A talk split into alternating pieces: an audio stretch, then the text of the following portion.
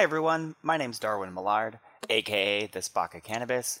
I'm the Chief Science Officer for Final Bell, as well as the Subcommittee Vice Chair for ASTM International's D3704 on cannabis processing and handling, and the new subcommittee chair for D3708 on cannabis devices and appliances. I'm super excited today to talk about uh, ASTM International's Technical Committee D37 on cannabis and how these standards can benefit the marketplace.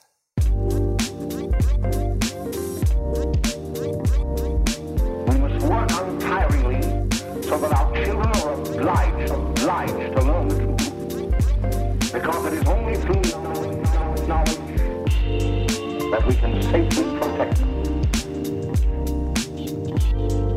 Curious About Cannabis is dedicated to providing reliable cannabis science education to anyone curious enough to learn. To get access to free courses and other educational resources, visit learn.cacpodcast.com and become a Curious About Cannabis member for free.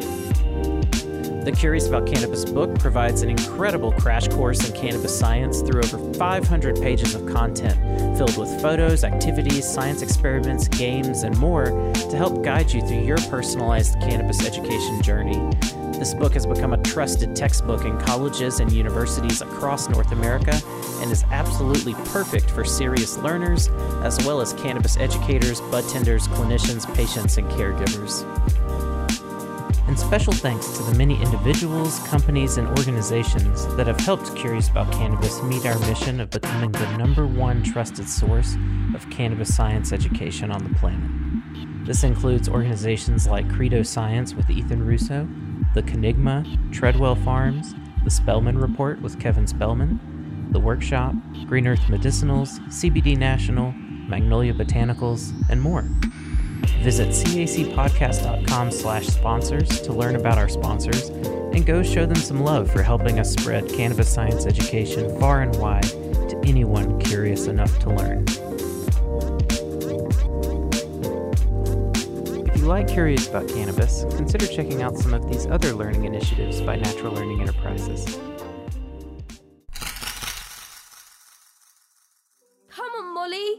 It'll be an adventure! Phoebe called out as she followed Brother Toadstool.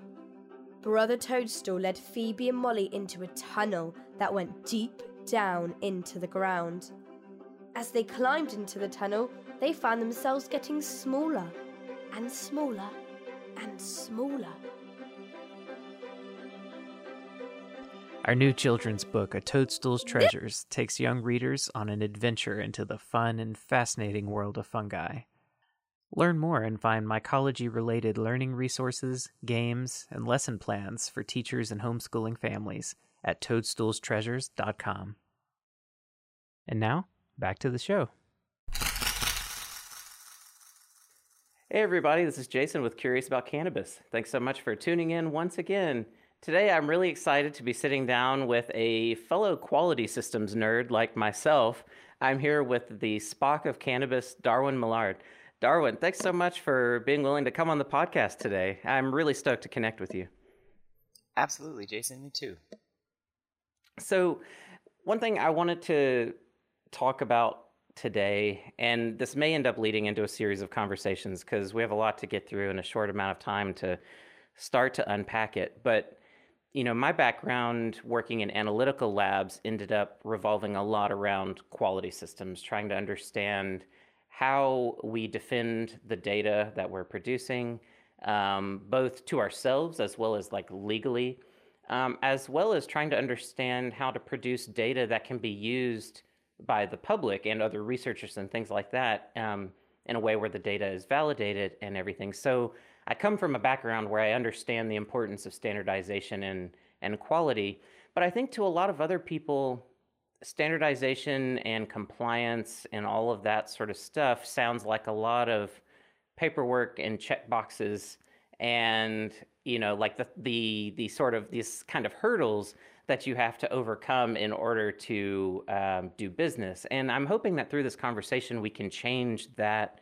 perspective a little bit because i actually do believe that these standards um, all of these things that we're going to talk about today actually add value to producers and also add value to consumers as well. And I'm I'm really hoping that we can overcome this kind of psychological hurdle a lot of people have about just the word standardization and and all of you know kind of what that means. So you know that's kind of where I'm coming at this conversation. So do you mind? Um, Great.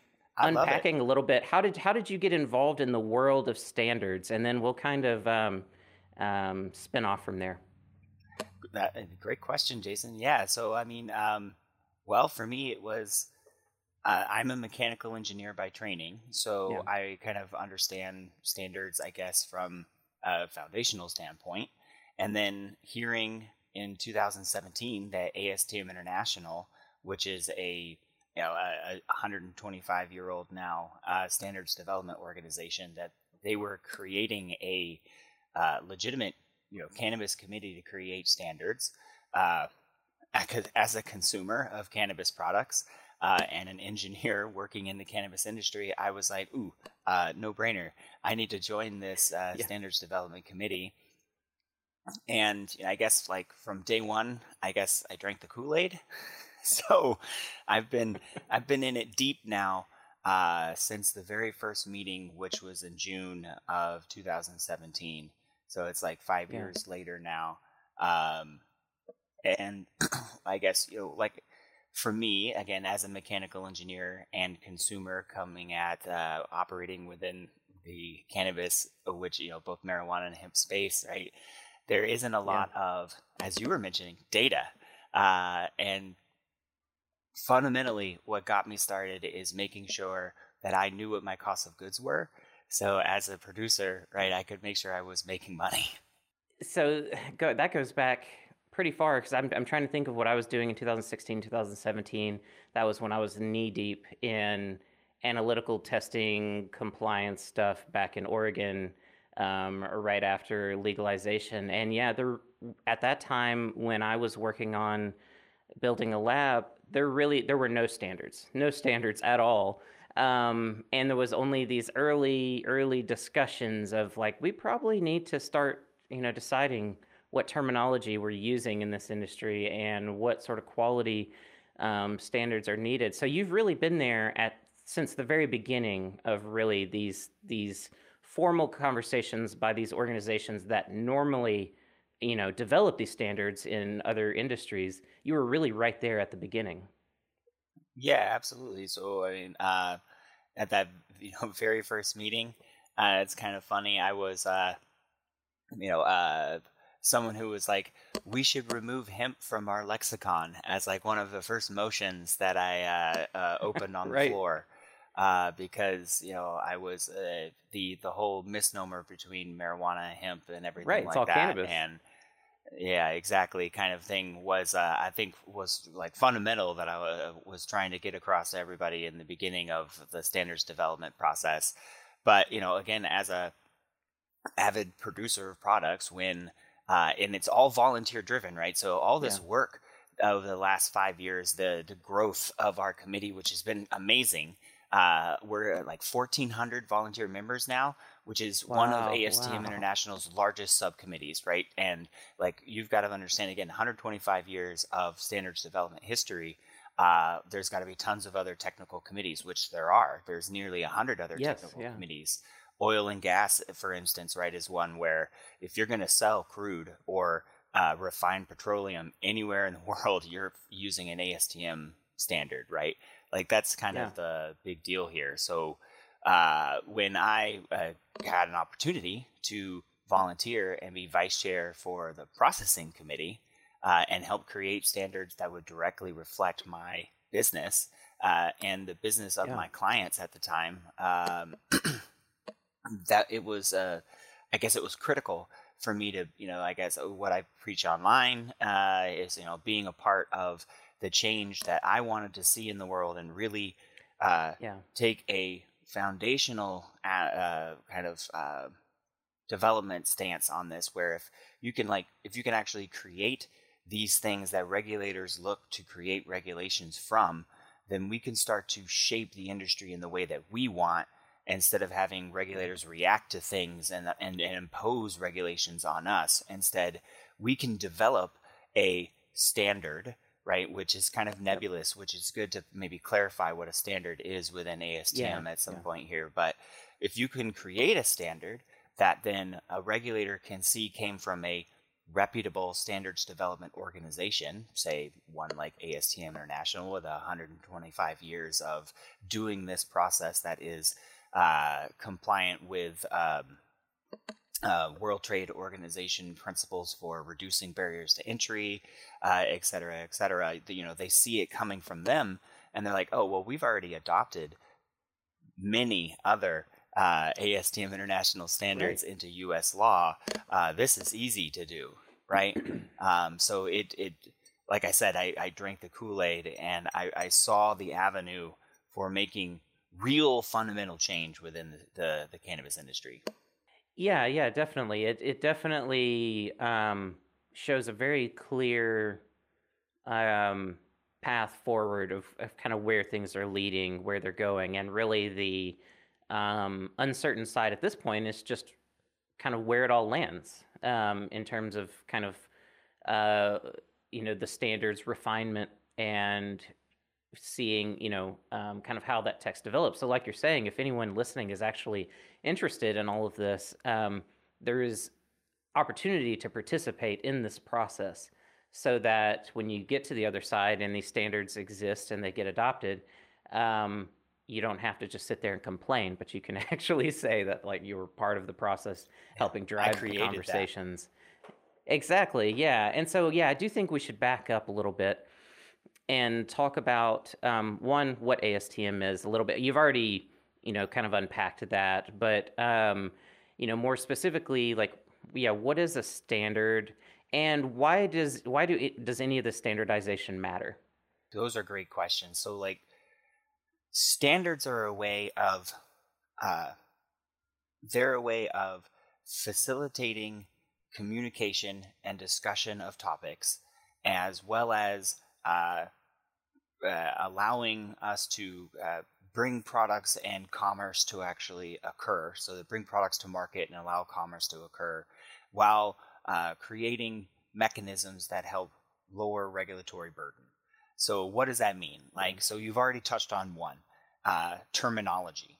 So, within ASTM International, which is a uh, again a 125 year old standards development organization, uh, so they've been around for a while, right? They've kind of they come up with a process uh, that allows for a robust, uh, kind of unbiased forum for technical experts of all shapes and sizes uh, from all over the world to come and participate in the development of uh, six six six types of uh, of standards do- uh, documents, right? And that's that's terminology.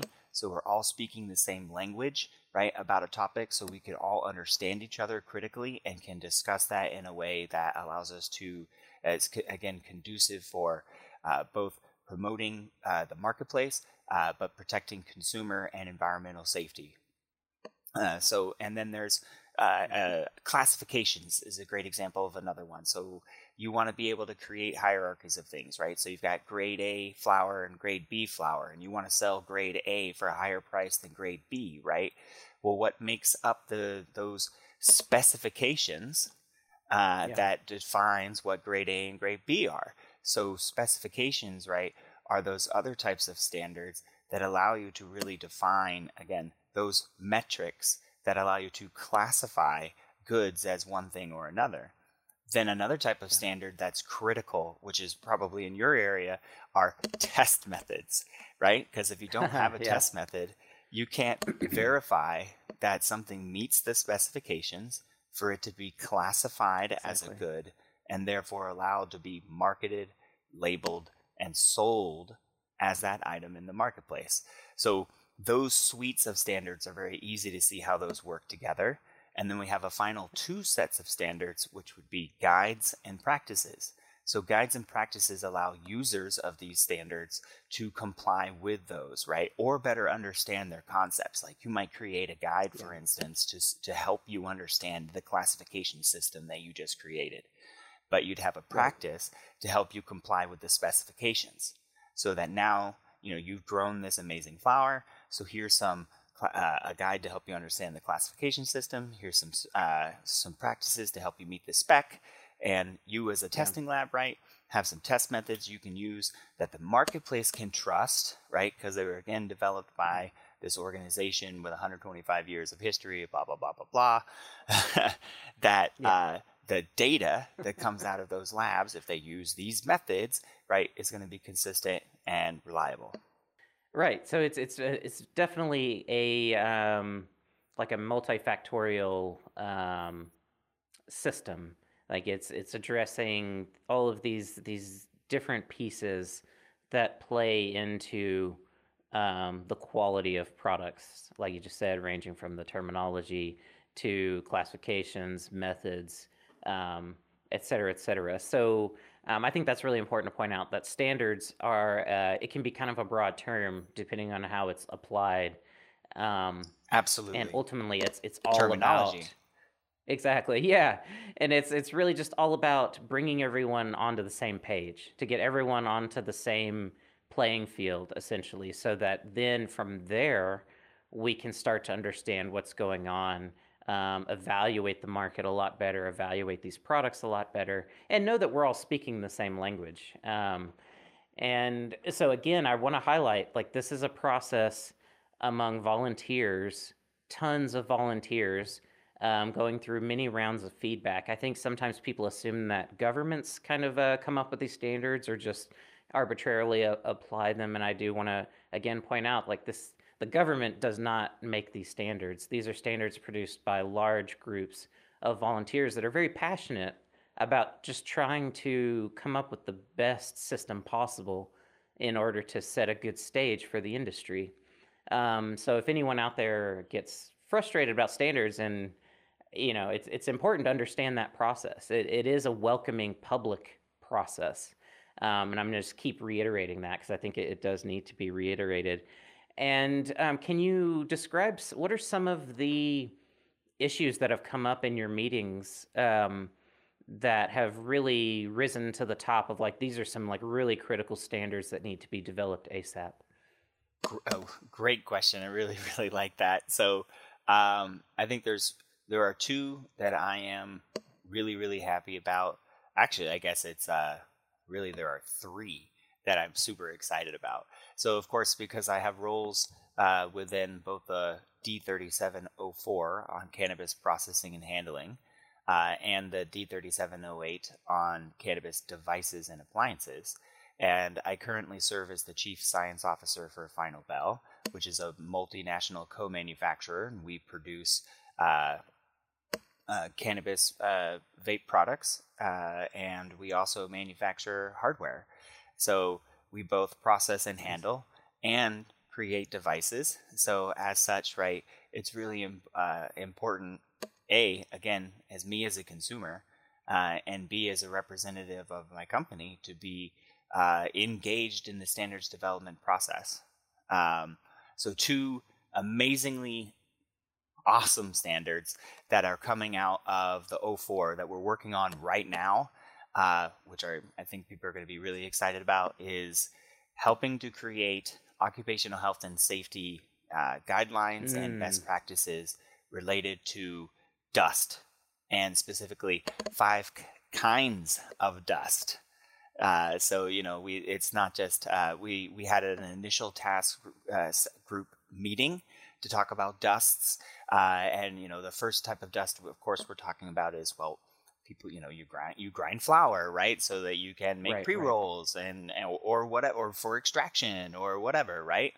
Um, but then it was like well you also ground this you grind the stalk so that you can make Yeah. you know hurd or uh, uh, whatever else right? You the people true grind true stalk yeah. for it hmm there's also you grind the seed. So you're making food Yep. products right? So there's also that. And sometimes in cases you grind the the whole plant you grind everything up right Yep. and you also there's a you know there are new things on the marketplace like crystallized cannabinoids and these are typically you know grown in lattices sheets or larger chunks that have to be broken down by yep grinding. So now we have dusts from uh, you know crystallized cannabinoids. So those are the five types of dust that we're now looking at that spawned from a discussion specifically related to grinding up just flour, right? And those concerns That's related cool. to that because it's one thing to grind up clean product, Yes. but what right. happens if that product's dirty? Now you've Yeah. got aerosolized particles of molds, mildews, pesticides that were on that material. So the questions start to become a lot more, or the safety concerns start to become a lot more pressing when you're dealing with common agricultural issues, right? On uh, Right. on the plant level. So that's that was one standard that I'm super excited about.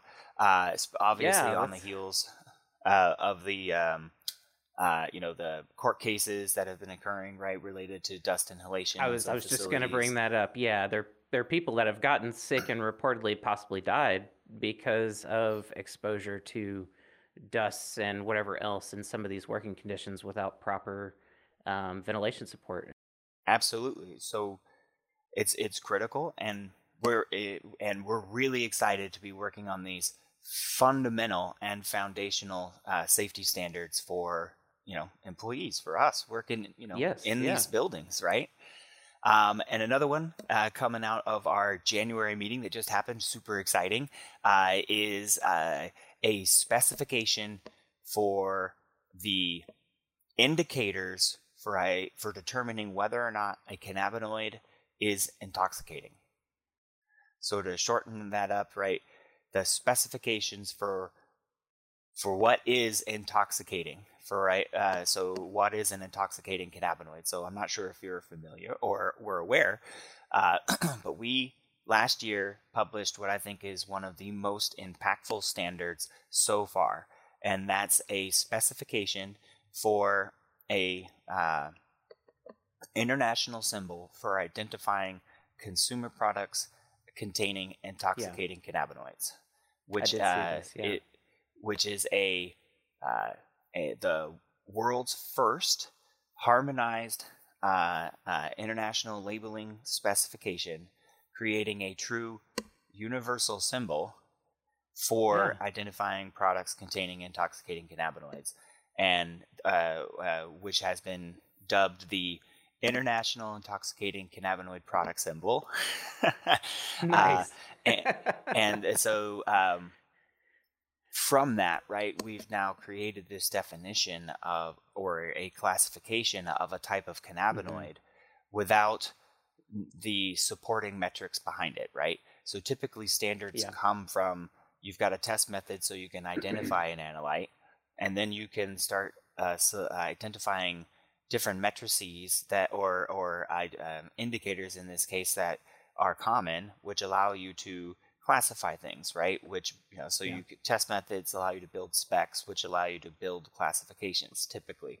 But we're kind of going the other way by creating a classification for an, a type of cannabinoid. And so now we're building those supporting indicators, those metrics that ones can be tested against. Uh, Yeah. because there are existing test methods in this case for Mhm. um, at least when it comes to the pharmacological indicators that we're hoping to propose as what would identify a cannabinoid as intoxicating, uh, that these are established test methods that can be used in order to determine if any cannabinoid is intoxicating. And the whole goal from all of that is that we would then test delta 9 THC in its neutral form against these specifications and define ah, level 1 for Mhm. intoxication.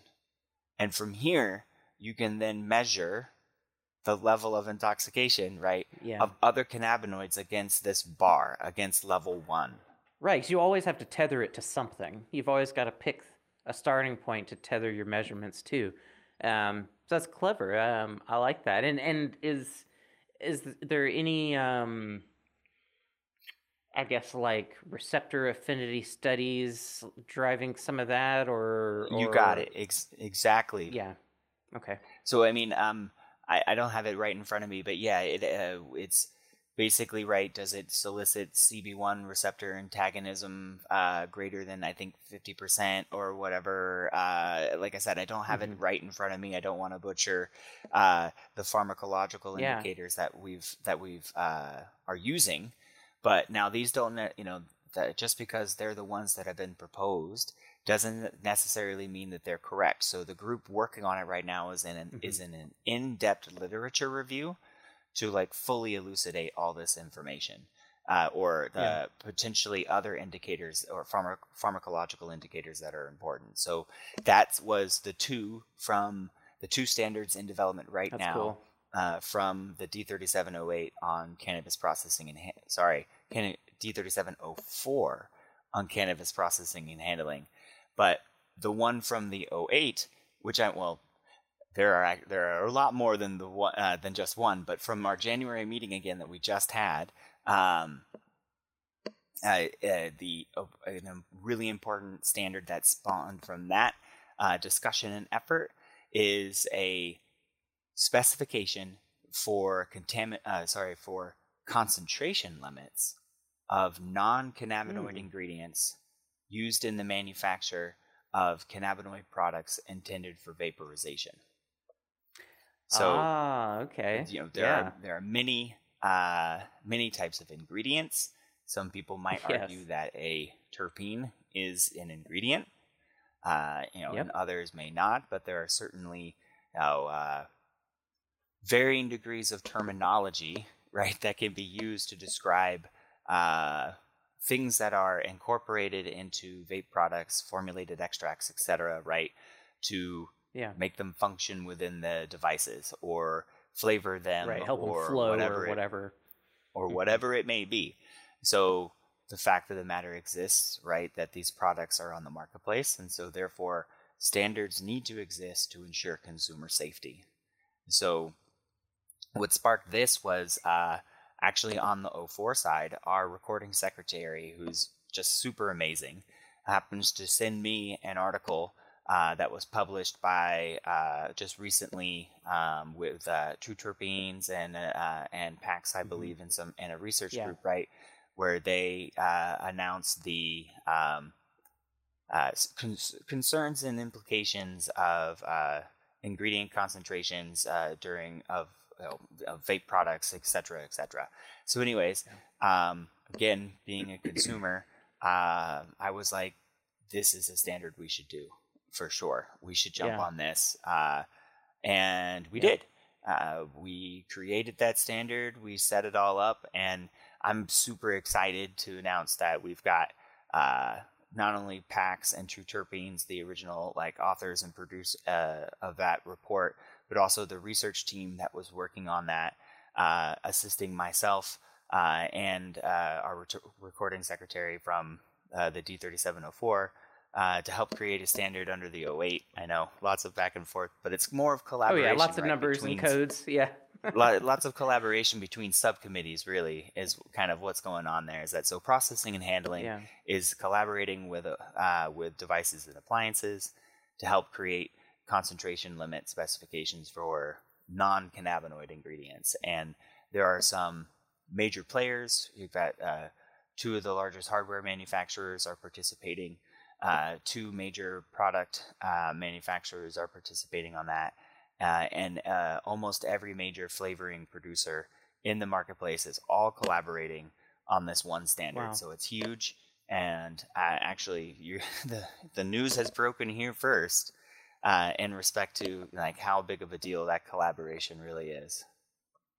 That's awesome. Yeah, I mean, it's it's really great to hear that so many producers are getting on board to try to figure these things out and um you know, and get on the same page because vape pens, especially from my experience working in the analytical labs, especially since my beginning work in the analytical labs was kind of in the wild wild west days um, compared to today, um, I have seen so much that scares me when it comes to vape pens and some of the things that are added in there, or just the lack of knowledge that some producers would have about um, how they were made or what was in them.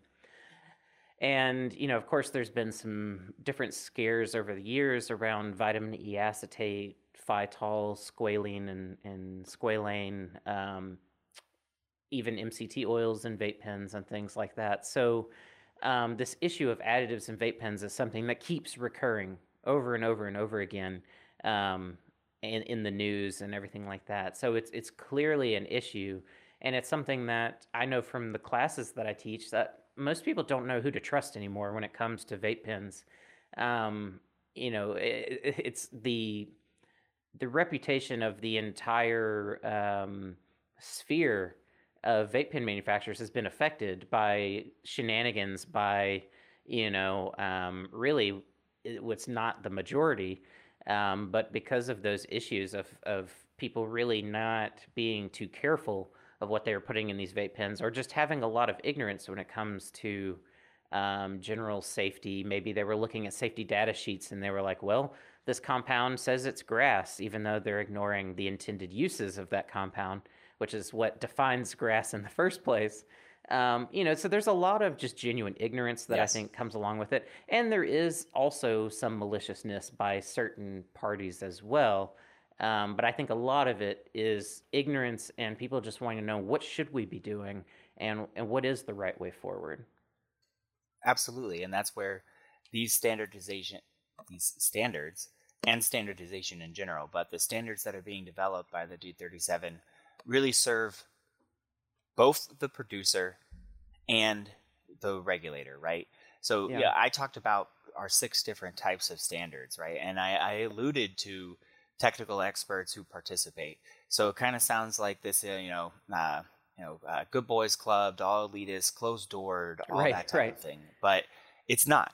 It's like I said, it's open to anyone, anywhere in the world. Um, and in fact, there are four distinctive voter classifications in order to kind of balance voting interests. So, producers, manufacturers of cannabis products, right? They're on one side of the scale so that they can't influence everything, right? They they Yes, get yeah. equally balanced out by the other three types of voters that are users of these standards. So, like in your case, if you're a laboratory, a lab technician, you would use a test method. Hmm Then there are consumers like myself. I'm on the street. I'm going in. I'm going to go buy a vape cart, right? Yeah. And then there are general interests, and that's a you know kind of a general category that could mean that you literally could just be like, oh, I heard about this topic and I happen to vape nicotine, so uh, this might interest me. Yeah. So you're gonna go join the meeting, or more precisely, you know, you're a consultant or you're an academic or you are a regulator or a government agent, right? You get co- you kind of you get rolled into this classification. Um, so Yeah. those four voting blocks or member types, member classifications, uh, is what really makes the ASTM process work and allows Yeah. anyone, again, to participate in that process. Well, that is huge to point out. I'm so glad that you um, unpacked that because I'm sure one of the questions someone listening would have had immediately was, oh, okay, so all of these private companies are sitting at the table deciding how everything goes. Um, so that was really great that you threw that in when you did because. Um, yeah, these, these there are ways to balance these things, and it's one of these things that if you don't participate and you're not involved um, in anything like this, it's understandable that you don't know how it works, and there are you know generally uh, you know assumptions that people make about um, a lot of these things. But again, just to highlight everything that we've pointed out here, this is um, over a thousand people working together, collaborating, sharing ideas. Um, the the voting system is weighted so that private companies that have interests in the standards being a certain way that they do not have that power. Um, they have a they have some say and they can contribute, but they cannot dominate the conversation. And um, and that there's also room at the table for people that have no experience or have no direct um, stakeholding in it, but are maybe in adjacent industries or are somehow ancillary um, to what's going on, you know, that they have a place too. Um, th- this is just so critical to point out. Um, I just think this is a lot different than how most people think that it is. Um, I agree with you that a lot of people assume that these are kind of closed door meetings. And honestly, some of that comes from the way that states have handled um, the development of regulations and rules because it's not too uncommon in particular states in the United States to create these subcommittees that you know they sort of put out an invitation for people to join but then the same people always end up being um, staffed on them and they generally have certain interests you know uh, or they're connected to politicians whatever. And and so that stuff does happen. And so i think it's important one to acknowledge that that um, that kind of screwed up system does exist often you know, on the state level. But what we're talking about is so different um, is such a different process. Um, and it's a process that's really um, been tried and tested, like just the overall system. How do we engage these conversations? How do we move forward? How do we weight these votes? All that sort of stuff. Um, so, again, for anyone listening that's trying to wrap your head around what's going on and who's making these decisions, when we're talking about these, you know, really we're talking about global standards. We're talking about um, thousands of people collaborating. This is very, very different than what you may have seen in your home state, for example, and how decisions get made. Yeah, and just to kind of, you know, uh, I guess to put a pin on that one, right? So it's you know, 1,400 members currently within the D37, and those are from, I think it's 36 different countries. Um, and we've been, yeah. over the past five years, have published 45 standards uh, which is pretty good yeah, considering wow. the, the awesome. time frames. And it's certainly right as I was saying, with when you look from the outside in, it seems imposing, it seems closed doored. But a good example would be like so ISO, the, and the way that their mm-hmm. voting system is structured is that it's one country, one vote, which is extremely yeah. closed doored. So uh, a country gets to elect a uh, subject matter expert, and that is typically a pay to play role. Um, someone yeah, uh, yeah. who has uh, donated or contributed to the efforts in a way that also presents uh, a subject matter expertise within the marketplace for uh, each country to participate. So very, very closed doored in that respect. Um, and then you'd have other like more local, like you were saying, there are a lot of groups who have popped up and around, right? Whether it's a trade association yeah. or a another body that's attempting to self-regulate and develop um, best practices in order to self-regulate too there's a lot of question right as to the validity of the uh, yeah. product that's produced by those groups because they are again pay to play right and there are structured yeah. tiers based on you know just your basic level entry as a member to uh, which you know what does that get you to then those you know people pay- paying tens of thousands or more right and can get into the mm-hmm. closed door rooms that actually do the things and uh, steer how that committee uh, that organization does its things right so again it seems yep. very uh, kind of closed off to the average person right so yes, absolutely. Uh, ASTM International's process is much different than that, as you've already pointed out. Where again, anyone uh, with any just well, I, I, won't say it's free, but anyone with seventy five dollars can join yeah. this process. So seventy five dollars in the U.S. sounds, you know, like you know I can do that um, for it, and that's you know that's annual. But and a lot of our members, and we have a uh, uh, a driving uh, diversity, equity, and inclusion program that we're trying to implement right now, which will create a way of facilitating more uh, stakeholder voices from places that are wow. Uh, far away, hot and humid, and hard to get to, right? Um, yeah, so that yeah. we can make sure that we're representing uh, our culturally and geographically diverse cannabis industry.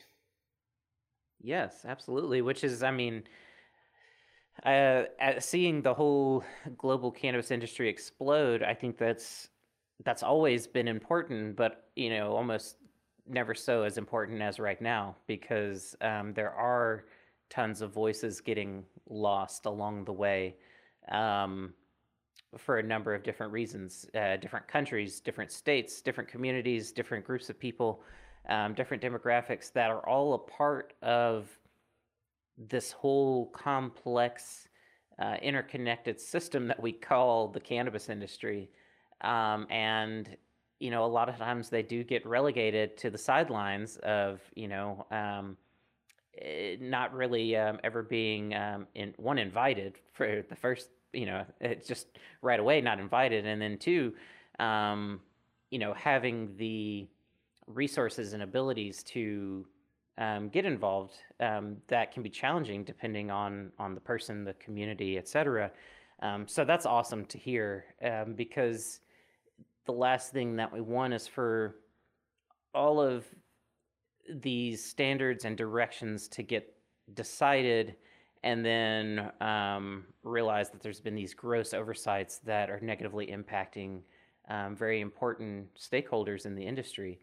Um, so that's great. That's super awesome. and I, this kind of leads to my next question I was going to ask, which is what. Uh, what is ASTM as far as you know focusing on the cannabis side? What is the the future looking like? What are the the topics, concepts, um, and things that you're sort of looking at uh, towards the future that once you um, address what you're currently working on, that you know is is likely to be on the horizon.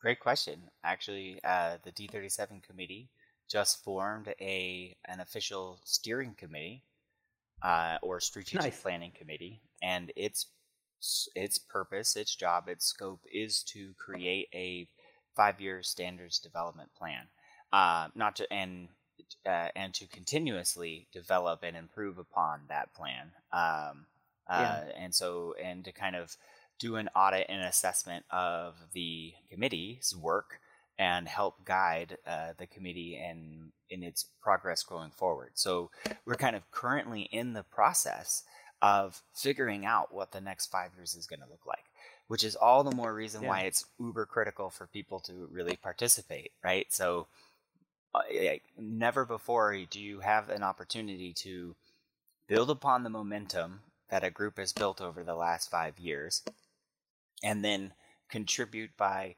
throwing your dart against the wall when it comes to your you know your topic your concern your point of interest in the marketplace that's really uh, um, grinding your gears right or whatever it might be um, and so that you can have that heard and then weighed you know so because i'm within the 04 and the 08 and i'm helping to run how we're doing that right we're basically holding a, a, a bunch of meetings where we're having our members propose a whole bunch of ideas that we are just, you know, tracking every single one, trying to get them to give us at least a skeleton of a title because it's really important to know kind of what you're talking about.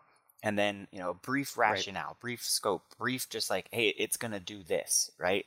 And that way it's easier for us as members to then uh, rank these on a very simple numbering scale for priority level. That way we can then put the ones that scored as, you know, high priority up at the top of the list etc. And then can hopefully nice yeah. get you know push and prod and convince our uh, get a volunteer member to then take up the charge on those uh, highest priority standards. Uh, an example of some of the stuff, right, that uh, 04 threw against the wall so far, uh, which yeah. actually stuck and got some some some major interest, is in the topic of compressed liquid petroleum gases. So you know, um, yeah, compressed okay. gas cylinders mm-hmm. um, and uh, LPG uh, hydrocarbons you know, in propane, uh, uh in butane, uh, isop- isopropane, uh, and um, and etc. My apologies. Um, it's early in the morning here in the West Coast, right? Um, um, need specifications, right, for what is a absolutely uh, a, a, an appropriate grade or uh, yes. for performing an herbal extraction that's intended for inhalation. And that's the key. Let's let's let's point out what you just said. Um, that's intended for inhalation because a lot of people say like, well, these gases have been used for extraction for all these plants for all this time. However, people are not smoking those extracts. Uh, They're not vaping those extracts. Um, so I just wanted, I didn't mean to interrupt you, but I just really wanted to emphasize that point that it's about these quality standards in the context of inhalation, uh, which is a big difference. Quality has to be higher with inhalation because you're bypassing your innate mechanisms to filter toxins. So just just wanted to emphasize that. I didn't mean to interrupt you, but I, I felt like that was really No, important to point out. that's why it's uh, like why I stressed helping the members create a title because it's you know Yeah. you could make you could make that title pretty vague and just say we're going to do specifications for uh, compressed gases for uh, and, you know for extraction grade uh, compressed gases right but you know, Yeah. that covers a lot of topics versus you know uh, Yeah. one's specifically intended for uh, um, uh, inhalation, right? For and then others, as yeah. you just mentioned, for ingestion, right? So those uh, those those stuck against the wall, and we had some major ga- uh, gas producers. You know, not the actual manufacturers of the gas who produce the and supply everyone else. Were like, "Yep, we're gonna create those specifications," which was huge. Yeah, um, yeah. But we also had, uh, you know, throwing against the wall, right? Just really quickly, um, cleaning practices for those cylinders because Yes. uh, as they're, you know, going through rotation, you know, what's going on inside them? Well, we need to be able to clean them well. Well, you can't clean them well unless you have what specifications for what is quote unquote clean, right? Or Clean, what yeah. what Yeah. basically what are the specifications for um, uh, a decontaminated cylinder, right? And Yep. none of those matter unless you have what? Test methods so that you can verify that again going back to the gas that it meets the specifications that uh, it is Yep. indeed in, uh, appropriate for creating an extract intended for inhalation. So i'm going to use right i can i can use i can be confident. My qa manager right who's uh, checking everything and on the supplies can go yes i'm going to approve this batch of gas right um, and they can be confident in doing so. But that test method also to verify when you're on when you're on the uh, cylinder cleaning side that you've now actually performed an adequate uh, uh, cleaning correct right? So those are just uh, an assortment that stuck against the wall and got the gas industry super excited and working on standards Yeah. with uh, the D3704 um, uh, so we've got you know uh, outside industries now who are paying a lot more attention to what we've got going on. Um, but yeah, we've got a, we've got a lot of stuff. Uh, like literally, I quite honestly, Jason, I should have had my list ready so I could have been like, it's you'd be like, bam, these are just under 04 and 08, right? That we've got hun- we've got hundreds in. Uh, Well, if you if you do have a list, I can throw it. I can throw it in the show notes. I'd have to uh, I'd have to really compile that for you. But yeah, I'm happy to do it. Yeah, show everybody. let's do it. I mean, for everyone to kind of see, there are there are many work items in progress, and uh, as I said, we're developing our our future timeline. What are we going to do over the next five years? No better time to participate than now. Yeah, no, this is this is really really exciting, and something I'll point out too. You know, I do a lot of consulting with um, producers that are trying to be GMP compliant and trying to understand what GMP means, at least in the FDA context, or um, European, depending on where you are. Um, but one thing that I point out is like, well, you've got to have specifications for all these things. What does it mean for something to be clean? How do you verify that things have been cleaned? How do you verify this, that, or the other? And something I want to point out is that once these uh, standards are established, um, well, one, I'll say in the absence of standards, you have to define all these things yourself. Um, those of you that think you're getting away with being not compliant with GMP all of this time, it will catch up with you eventually if you operate long enough. And you're supposed to have all of these specifications defined in some way. Um, and 99% of producers do not define these specs at all. They just, you know, it's kind of a, um, everyone just kind of knows what they're supposed to do and they eyeball it and they might have SOPs, but they're usually pretty um, vague. And so when all of these specifications are defined, it's actually going to make it way simpler. And without a lot of folks even realizing it, it's going to save them a ton of time, energy, and money um, because they will not have to make up these specifications themselves. They can just defer to something that's already established. So I want to point that out. Those of you that are pursuing GMP compliance, pay attention to these standards. Um, they will make your life so much easier when you get into the thick of it, when you're actually trying to prepare for an FDA audit. Um, you know, or depending on if you're another country, there are all sorts of other different governing bodies that do similar work. Um, you know, when you're actually taking that seriously and getting ready, you're going to appreciate these standards so much. It will literally save your company tens of thousands of dollars in just spent time and energy um, in labor just trying to get your quality systems buttoned up with the specifications you need to defend all of your data. So I know we're coming up on the hour. I need to let you go, so we'll go ahead and wrap up. But this has been an awesome conversation. Like I said, I knew the hour would fly by. I have a feeling we have more conversations that we need to go through because there's still more to unpack. We've only just really talked about labeling and a little bit about Scratch processing, and there's so yeah, we've really scratched the surface. So um, I won't keep you up. I want to be respectful of your time. But um, Darwin, thanks so much for spending the hour with me. I've really enjoyed it, and I'm stoked that our our paths have crossed. I'm really I'm really stoked to know you. Absolutely, Jason. I just wanted to echo what you were saying before that um, not only will in the uh, using these standards, the guides and practices to help you comply with the specifications and the in the end the regulations will absolutely help you save time and money. That's Yeah. key to helping you in the transition period. Yep. Uh, but what it's really, really important is that, and as you're mentioning, and I just want to kind of call uh, circle back to your Yeah, uh, yeah. original comments about that.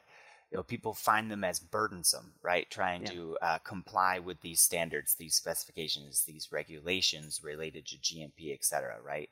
While it is true that the transition is certainly burdensome, once you're there and you've put Yeah. these specifications in place and you have ch- uh, checks, uh, your uh, document control practices in place, you have your Yeah. uh, process validations in place, things get a lot easier. And Yes, you have built-in risk mitigation within the com- uh, within your operation.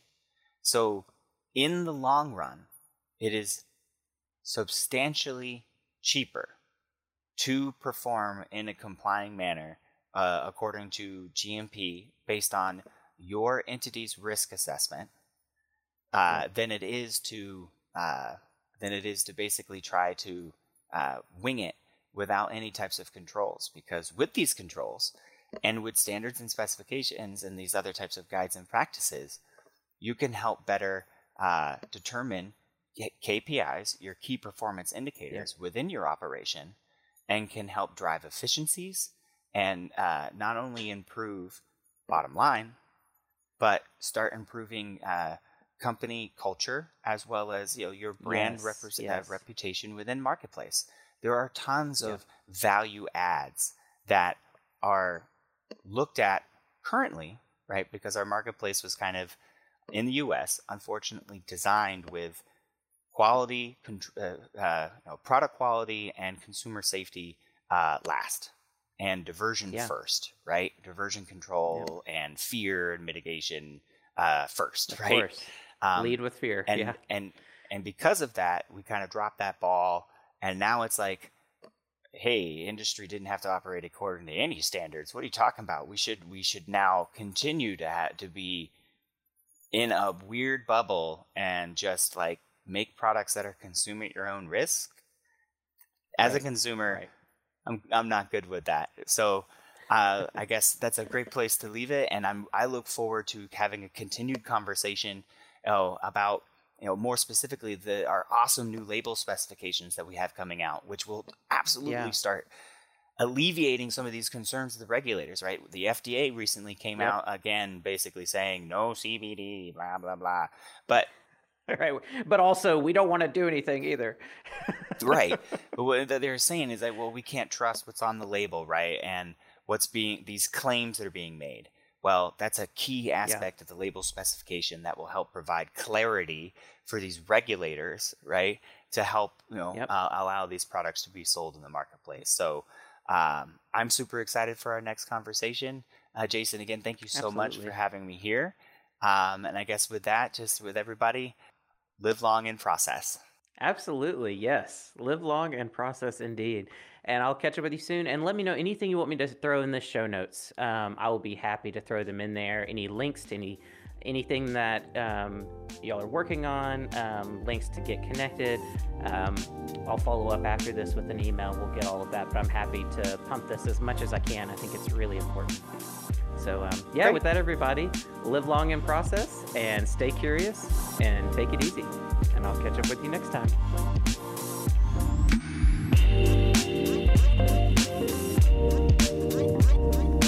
If you're curious about cannabis like me, then get connected to the Curious About Cannabis ecosystem and let's learn together. Visit cacpodcast.com slash connect to join our learning community on our Discord server, and you can participate in regular giveaways, dive into the latest cannabis research, connect with certified Curious About Cannabis educators, hang out in our break room with other curious minds, and more. Best of all, it's totally free. Just visit cacpodcast.com slash connect to learn more. Or click connect on the Curious About Cannabis app, which is available on Android and coming soon to iOS.